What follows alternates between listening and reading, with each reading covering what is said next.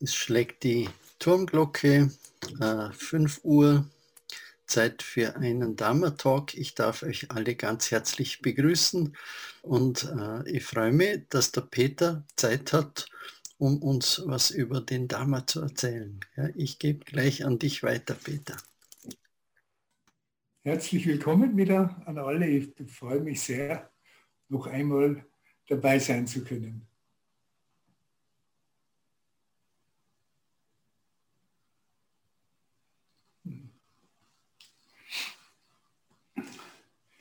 Also dem tiefgründigen, wunderbaren Dharma ist selbst in langen Zeiträumen nur schwer zu begegnen.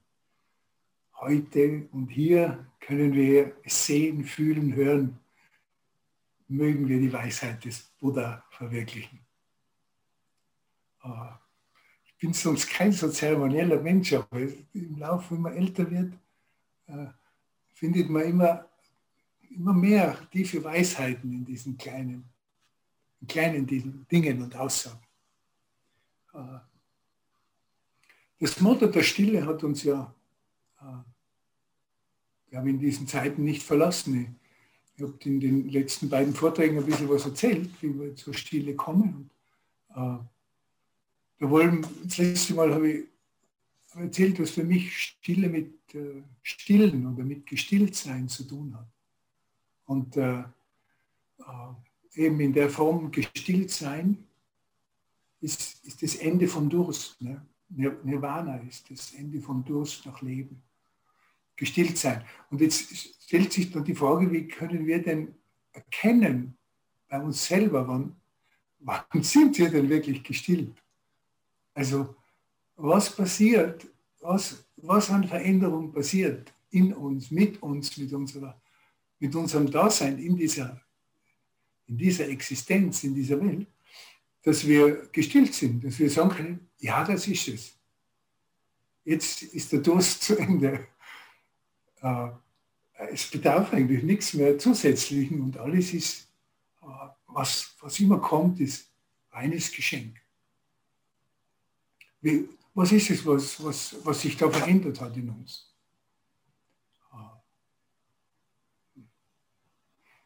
Okay. Also ich glaube, es wichtig ist, dass wir uns angenommen fühlen, dass wir uns selber angenommen fühlen, dass wir uns, dass wir selbst uns, das, was wir als Ich benennen, dass wir das annehmen können, dass also nicht, äh, nicht nur andere uns gern haben, sondern dass wir uns selber auch gern haben. Das, Im Christlichen spielt das auch eine gewisse Rolle, Zusammenhang mit der Liebe. Dass wir angstfrei sein können in, dieser, in unserer jeweiligen Lebenssituation. Angstfrei, vor allen Dingen angstfrei von Angst vor der Angst. Denn wenn, wenn uns im Wald ein Wolf begegnet, ist es vielleicht ganz gut. Wenn, wenn das Adrenalin einschießt und wir schnell laufen können. Äh, aber ich glaube, man könnte es zusammenfassen und sagen, wir fühlen uns ganz und gar zu Hause in dieser Existenz, in der wir jetzt in diesem Leben sind. In unseren Beziehungen und in allem. Nicht ohne Schwierigkeiten, das Leben ist so, aber wir fühlen uns zu Hause und dem allem gewachsen. Ich glaube, das ist etwas, äh, wenn, wenn wir das von uns sagen können, dann, dann wissen wir, was wir ursprünglich immer gesucht haben. Denn dann wissen wir es genau. Das ist das, was denn das ist, das, das, da ist die, wie soll ich sagen, die Fülle da des Lebens. Das, da fehlt nichts Wesentliches.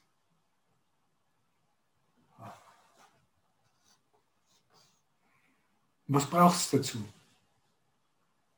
Also die, die wichtigen Erkenntnisse des Buddha, die sind die drei, Vergänglichkeit, Ungenügen.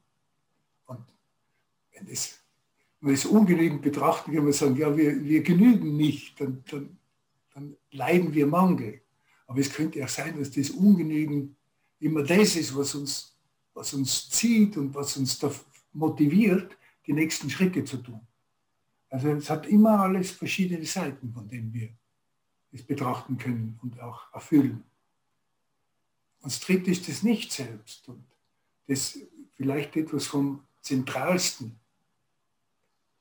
in, der, in der ganzen buddhistischen Lehre und auch in unserer Praxis. Und, und darüber möchte ich jetzt eigentlich ein bisschen was erzählen. Das Raditya Samudpada. Das, das ist die reine Bedingtheit von allem. Alles ist wechselseitig mit allem verbunden.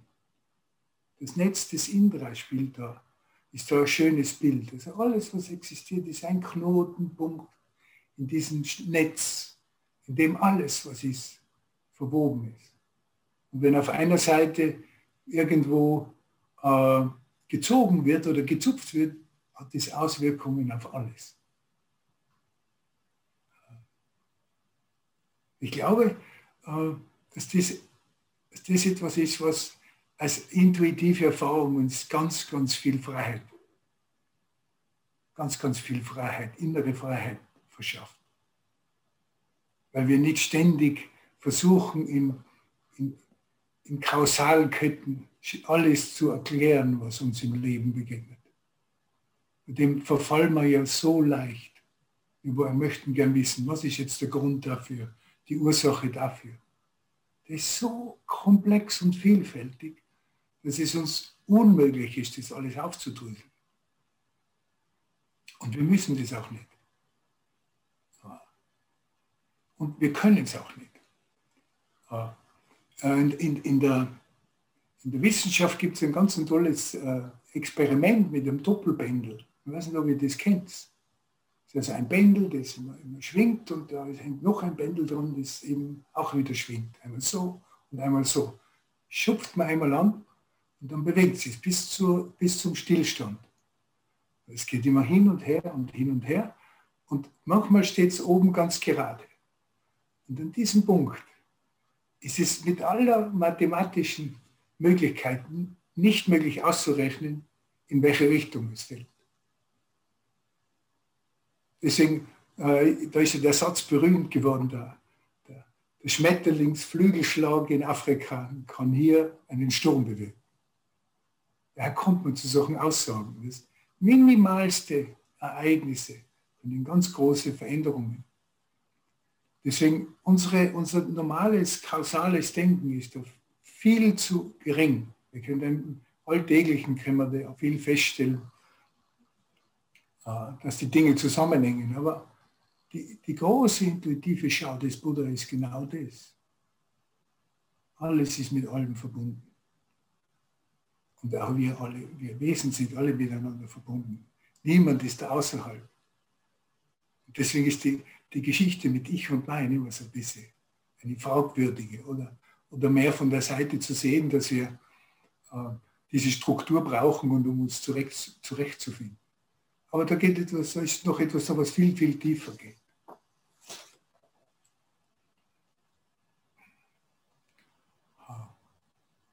Und das hat mit unserer Wahrnehmung zu tun.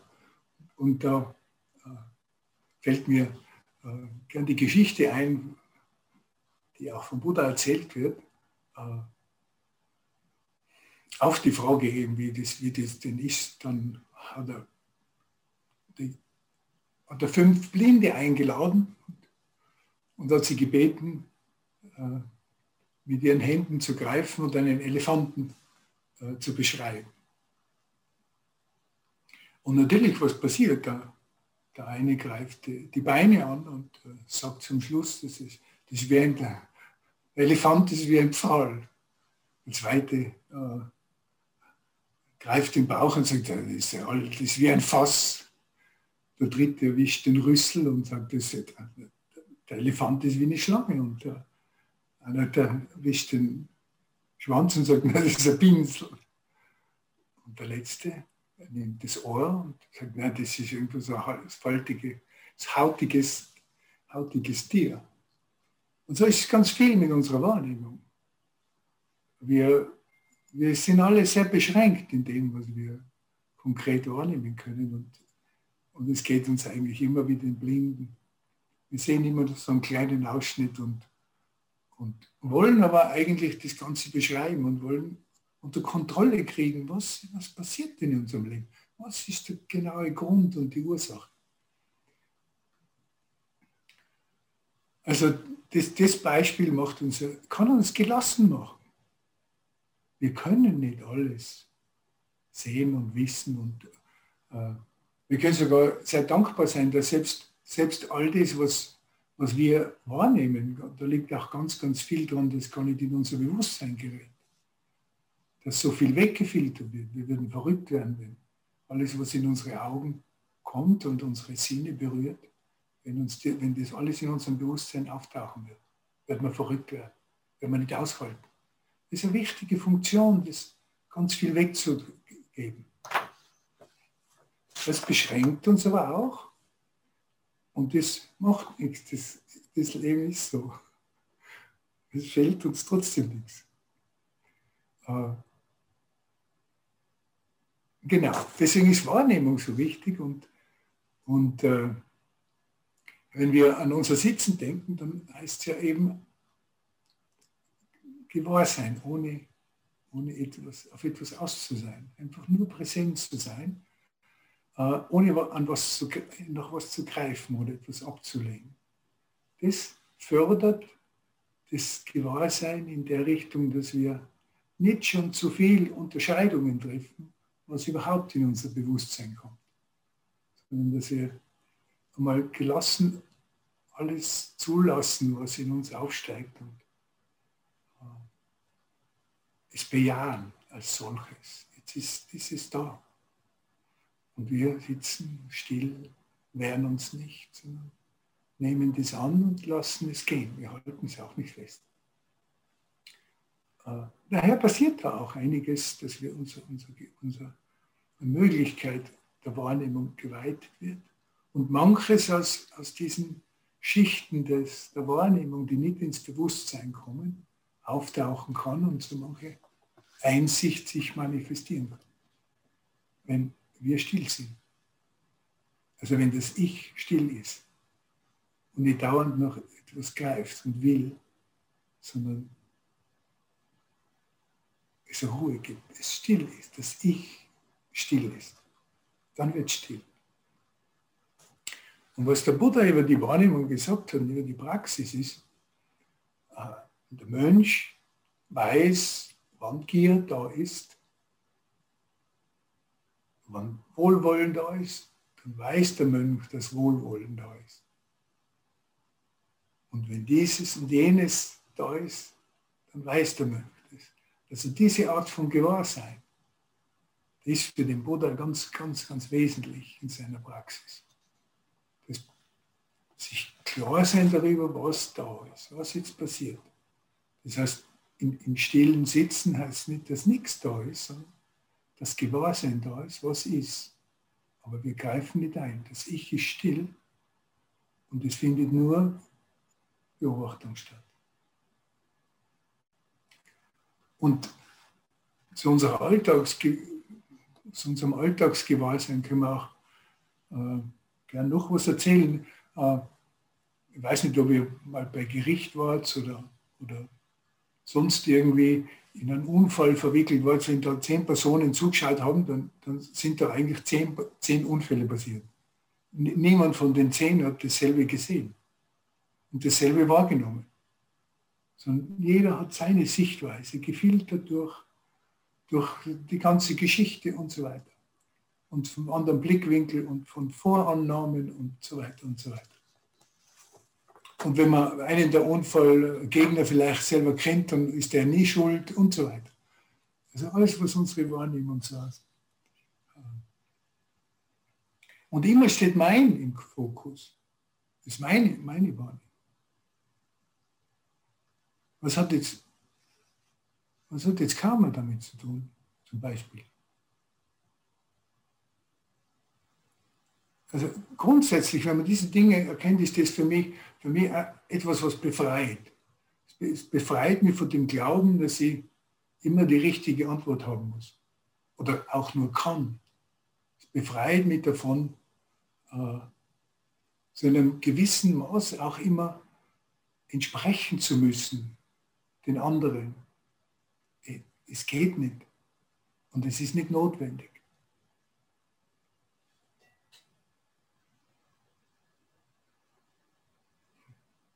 Wie gehen wir, wie gehen wir damit um? Äh, mit diesen Situationen, äh, dass wir auf der einen Seite immer, immer sagen, das ist gut und das ist schlecht und äh, auf der anderen Seite eigentlich unser Gewahrsein so unpräzise und ungenau ist. Und äh, mit dem, was uns geschieht, was man so allgemein Karma nennt, wie gehen wir damit um? Da gibt es auch eine schöne Geschichte mit, äh, von dem Bauern mit seinem armen Bauern mit seinem Sohn. Und der Sohn in den, in den Wald geht, um Holz zu holen wahrscheinlich. Und läuft ihm ein Pferd zu. Geht nach Hause und das Pferd kommt mit und jetzt ist der Bauer vielleicht nicht mehr ganz so arm. Ne? Die Gemeinde sagt, wunderbar, sowas Herrliches, ein gutes Karma, was immer du gemacht hast. Dann. Und, äh, und der Bauer sagt, hm, Piano, warten wir mal, schauen wir mal, was passiert. Und das Pferd ist natürlich äh, nicht gezähmt und äh, der Junge steigt auf und versucht das Pferd zuzureiten, wird abgeworfen und bricht sich das Bein. Ja, die Gemeinde jammert natürlich, welch furchtbares Schicksal und Karma. Was ist da wieder passiert? Alles ist schlecht. Der Bauer sagt, warten wir mal ab, schauen wir uns an, was passiert. Am nächsten Tag kommen, kommt das Militär und rekrutiert junge Leute. Ne? Den Jungen können es nicht brauchen. Da hat er gebrochenes Bein. Sagt die Gemeinde wieder, wunderbar, welch ein Glück. Der Bauer sagt, warte mal. Das Pferd ist natürlich nach dem davon gelaufen. Ne? Äh, so, dann ist das Militär weg und das Pferd kommt wieder und bringt noch fünf andere mit. Die Gemeinde sagt wieder, oh, wunderbar, welch herrliches Karma. Der Bauer sagt, warten wir mal ab, schauen wir, leben wir die ganze Sache gelassen. Und so ist es. Wie gehen wir um mit Ursache und Wirkung, mit all den Zusammenhängen? Der Bauer ist ganz ist ein weiser Bauer. Sage, warten mal ab, wir wissen nicht, was der morgige Tag bringt. Nie wissen wir das. Und äh,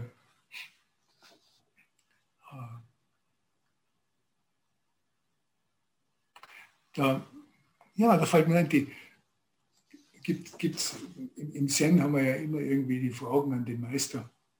Und da trifft es natürlich auch den, so kommt jemand zum Meister und fragt, wie ist das?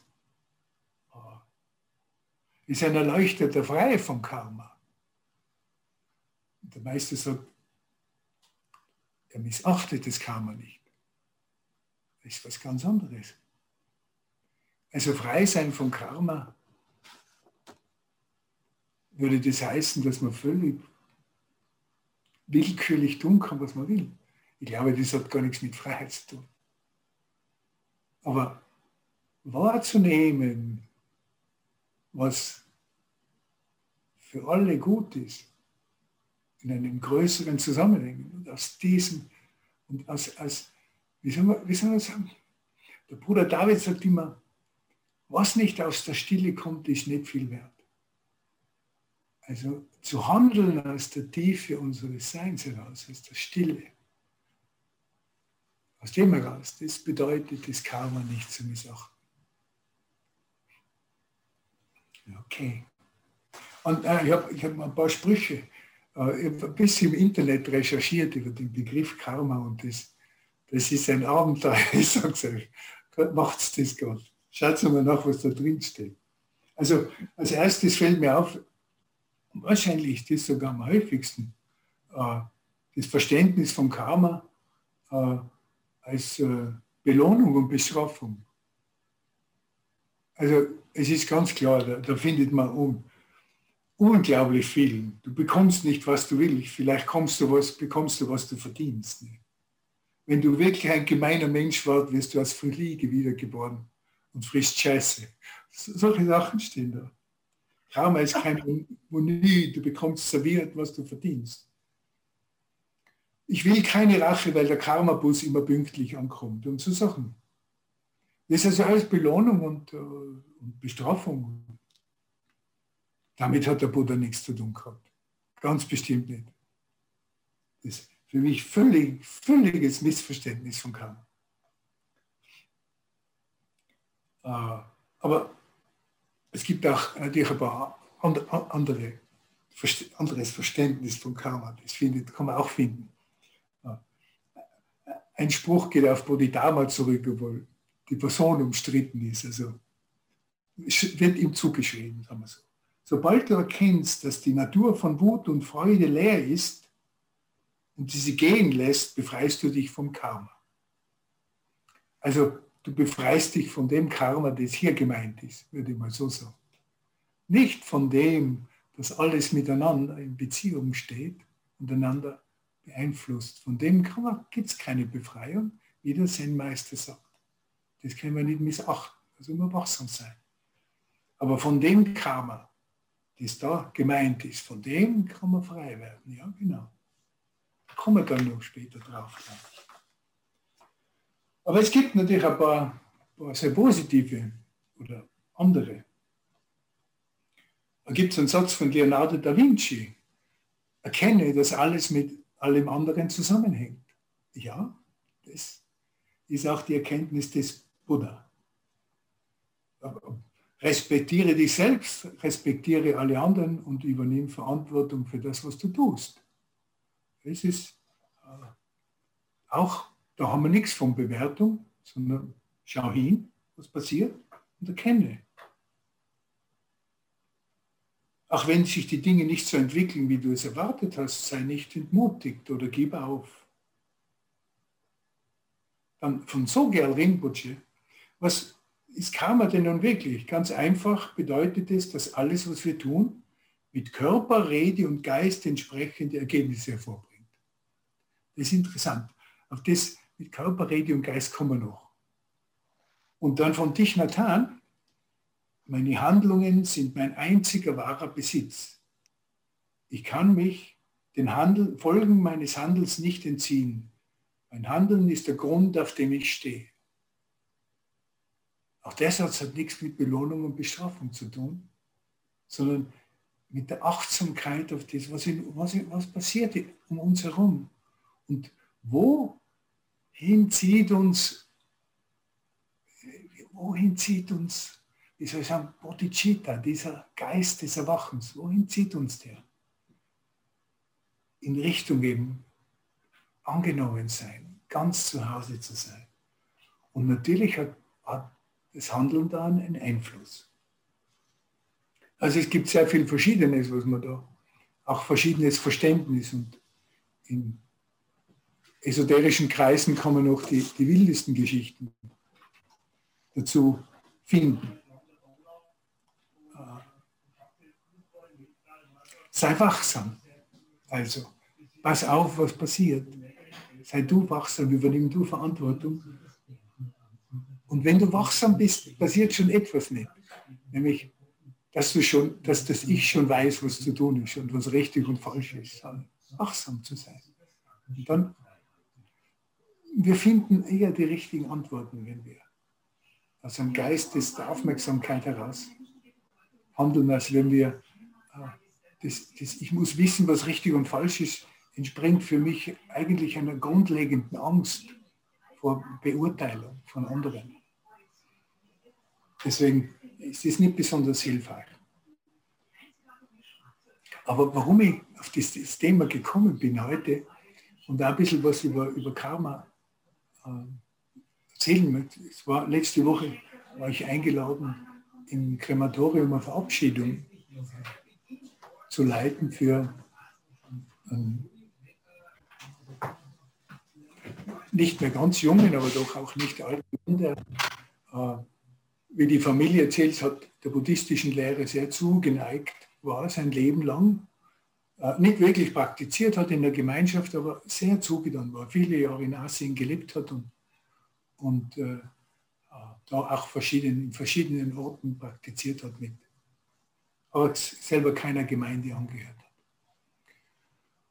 Und äh, da muss man ein bisschen, ein bisschen sich überlegen, wie gestaltet man so Feier. Und äh, die, die, Schwester von dem, von dem Herrn hat, hat mir eine Biografie von ihm zur Verfügung gestellt und, und das war so offensichtlich und mit seinem ganzen Verhalten. Äh, der, war wirklich der, der, Lehre zugetan und hat aus, aus dieser Lehre sein, sein Leben heraus äh, geführt. Und äh, da, da, war auch ein, eine Passage, dass er nicht, nicht immer für alle Familienangehörigen einfach bequem war. Er war immer sehr aufrichtig. Er war nicht einfach nur bequem oder angepasst, sondern sehr aufrichtig. Aber die, die ihm nahe gestanden sind, wirklich wie seine Schwester, seine Frau und die Tochter, die, die waren so voll der Liebe für, die, für diesen Mann, das war wirklich schön. Und so habe ich, habe ich dann letztlich das, also wenn in Innsbruck jemand das will, dann kommt es meistens dann nicht die Bitte heran, das zu machen und ich mache das inzwischen seit Jahren sehr gern. Aber in dem Fall war das irgendwie so, äh, es hat mir auf das Thema Karma gebracht. Denn wenn, wenn wir unsere Verabschiedungszeremonie anschauen, dann, dann eigentlich wiederholen wir unsere Chukka-Zeremonie. Ist ganz interessant. Und das hat mich darauf gebracht und äh, auch das, äh, wie beginnt denn diese Chukai-Zeremonie? Natürlich mit Begrüßung und Reinigung des Raums und äh, äh, dann äh, drei Niederwerfungen für die Familie, drei für die Generation der, äh, der Lehrer und drei Niederwerfungen für die lebendigen Lehrer. Und dann kommt etwas vom Zentralsten. Die ganze Chukai-Zeremonie auch für unsere ganze Praxis. Und die, das heißt das Bekenntnis des Karma. Also all mein uralt verstricktes Karma. Aus anfangloser Gier, Hass und Wahn. Entstanden aus Körper, Wort und Geist. Bekenne ich jetzt und ganz. Hier, jetzt und hier ganz.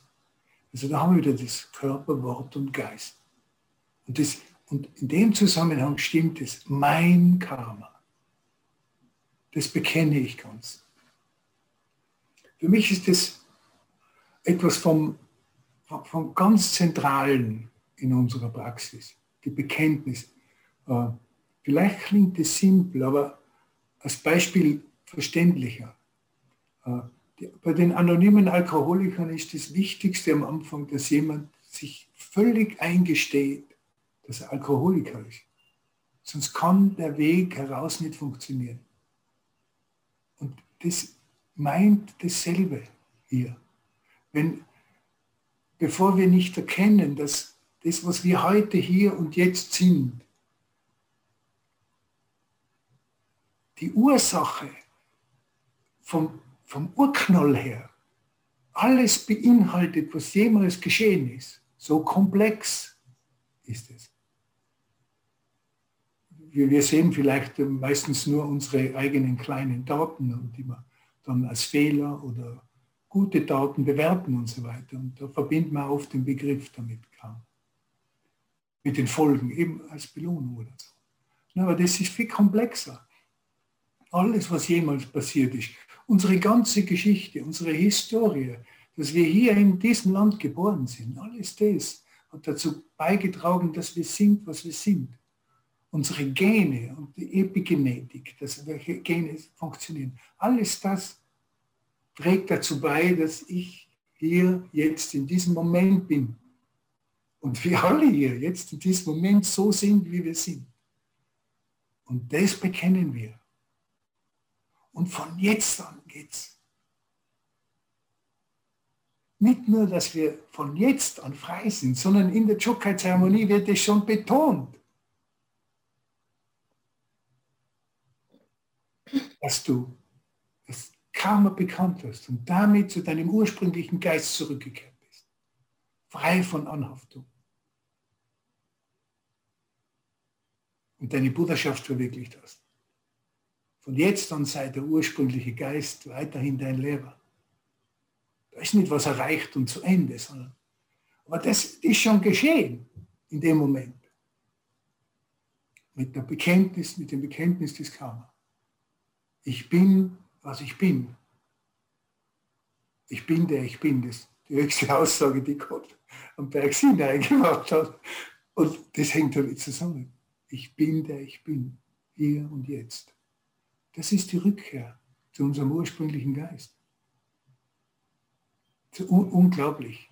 Und das, für, für mich ist das, das so wunderbar, dass wir eigentlich im Laufe der Jahre und Jahrzehnte immer diese Selbstverständlichkeiten immer tiefer erfahren zu dürfen. Und, und ja, manchmal, manchmal ist man einfach nur völlig berührt von dem, was sich auftut.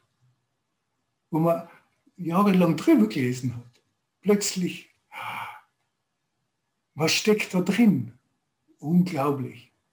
Und wir haben es, wir haben das zur Verfügung von unseren Vorfahren. Es ist einfach ein reines Geschenk.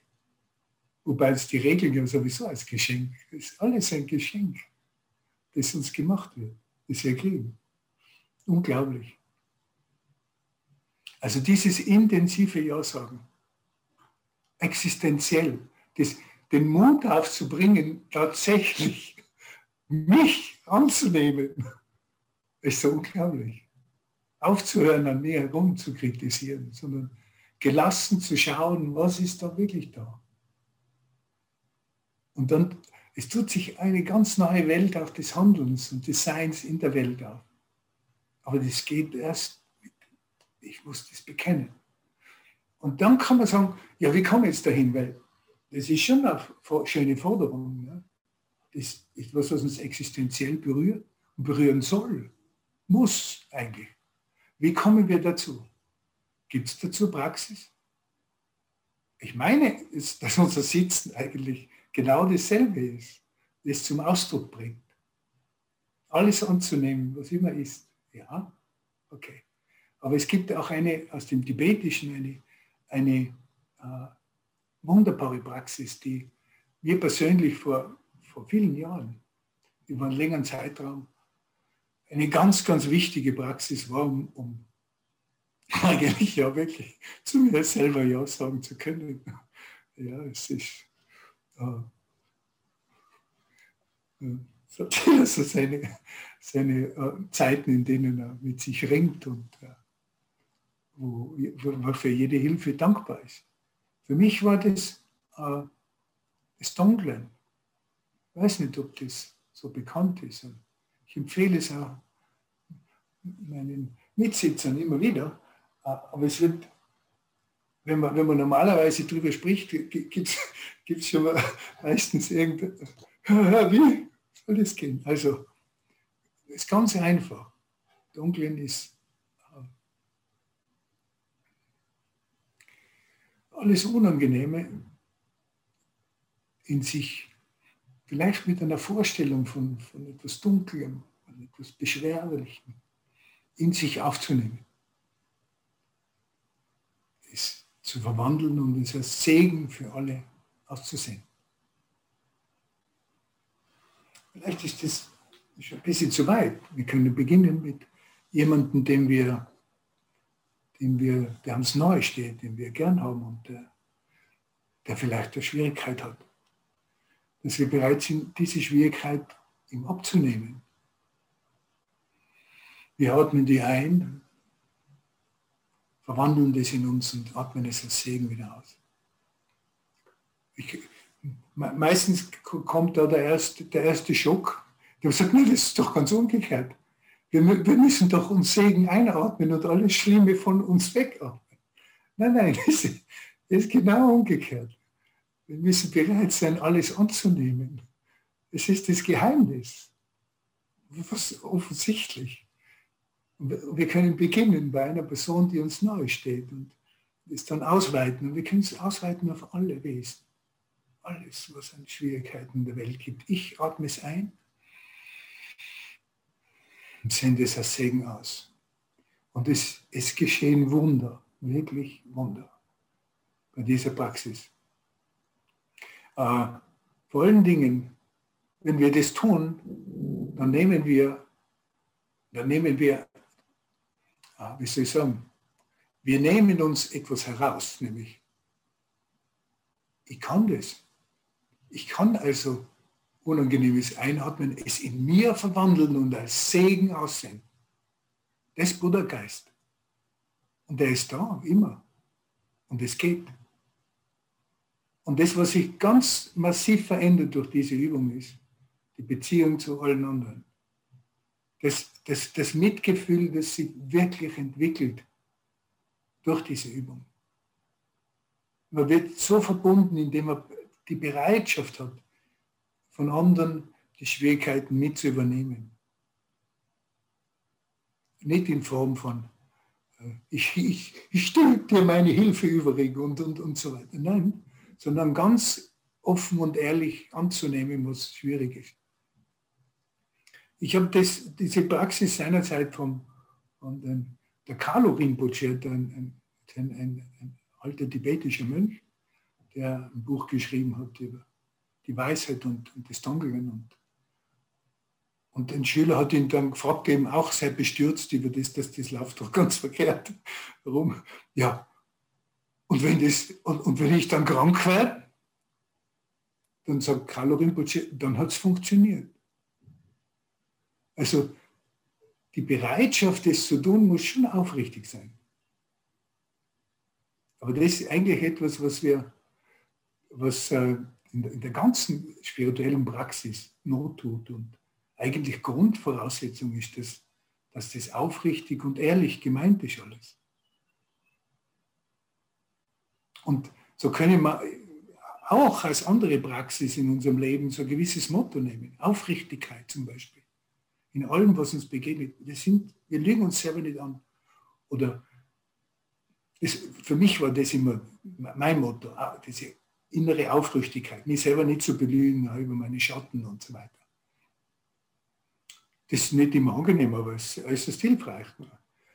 Beim Bruder David ist es die Dankbarkeit und von Kobun wissen wir, Kobuns Motto war die Akzeptanz, der Respekt vor allem. Also da kann man wieder heraus hineinfühlen, so irgendwie was wir selber das ist ebenfalls sehr hilfreich. Aber das Dunkeln ist etwas, was ich jedem nur wärmstens an Herz legen kann. Also ihr müsst es nicht übertreiben, sondern fühlt es hinein, wie sich das anfühlt und geht auch dort euren eigenen Weg. Es muss auch nicht irgendjemand sagen, so ist richtig und falsch. Wir müssen sowieso uns selber einfühlen in alles. Ja, und was dann passiert ist, jenseits von Ansichten und Verlangen, mit einem klaren Geist erzeugst du kein Leid mehr für dich und andere. Das ist das Meta-Sutra. Ganz genau, das, das Sutra des großen Mitgefühls. Hm. Und wieder unser Sitzen ist auch diese Annahme, Bekenntnis des Karma. Heißt so. Jetzt äh, äh, noch einmal ganz kurz zwei, zwei Kleinigkeiten zum Schluss. Äh, Dogen äh, hat in seinem Gensho-Koan, das ist ja wirklich einer seiner wichtigsten Texte ist, oder jedenfalls einer der bekanntesten. Bekannt ist ja meistens nur das, dass er die, die Lehre des Buddha zu studieren, heißt Selbst zu studieren, das heißt sein Selbst zu vergessen und sein Selbstvergessen heißt von den tausend Dingen erleuchtet sein und diese, diese ja, verborgene, dieses verborgene Wachen setzt sich in lange Zeit fort und so weiter. Aber das, das, ist der bekannteste. Der zweite, der, ist, der aber ganz wichtig ist, auch in dem Zusammenhang ist, äh, indem man nämlich genau über unsere Sichtweise, unsere Haltung zu, zu, den, zu den Kausalketten nimmt, die wir eben immer so gerne Karma verbinden. Äh, indem man sagt, Brennholz ist Brennholz und Asche ist Asche. Brennholz wird nicht zu Asche, sondern Brennholz hat sein eigenes Sein ohne Vorher und Nachher und Asche hat eigenes Sein ohne Vorher und Nachher. Das ist nicht wissenschaftlich gemeint. Das ist unsere Haltung den Dingen gegenüber. Und man könnte einfach nur sagen, genau, hier und jetzt. Das ist das, wo wir unseren Geist halten sollen. Hier und jetzt, dieses Verständnis. Nicht indem wir irgendwas verdrängen, sondern unser Gewahrsein, unser, das eigentliche Leben spielt sich immer hier und jetzt ab. Und wenn wir wachsam sind, dann sind wir mit unserem ursprünglichen Geist ganz im Reinen. Und dann sind wir mit unserem Leben im Reinen. Und dann braucht man über Sinn nicht nachdenken, denn das braucht keinen zusätzlichen Sinn. Wir brauchen ganz, es ist, was es ist. Und zum Abschluss äh, äh, ein Spruch von Meister Yun Men, ein, einer der ganz großen chinesischen Zen-Meister, ein, einer, den glaube ich viele gefürchtet haben, ob seiner sehr deutlichen Aussprache. Aber er ist gefragt worden, was ist die Lehre eines ganzen Lebens? Und seine Antwort war eine angemessene Antwort in Wort und Tat aufs Leben. Eine angemessene Antwort. Nicht der richtige und der falsche, sondern aus dem ursprünglichen Geist heraus. Angemessen je nach Situation unser Handeln und unsere Worte zu suchen und zu finden und, und uns dem so anzuvertrauen, dass wir den Mut haben, das auch auszudrücken.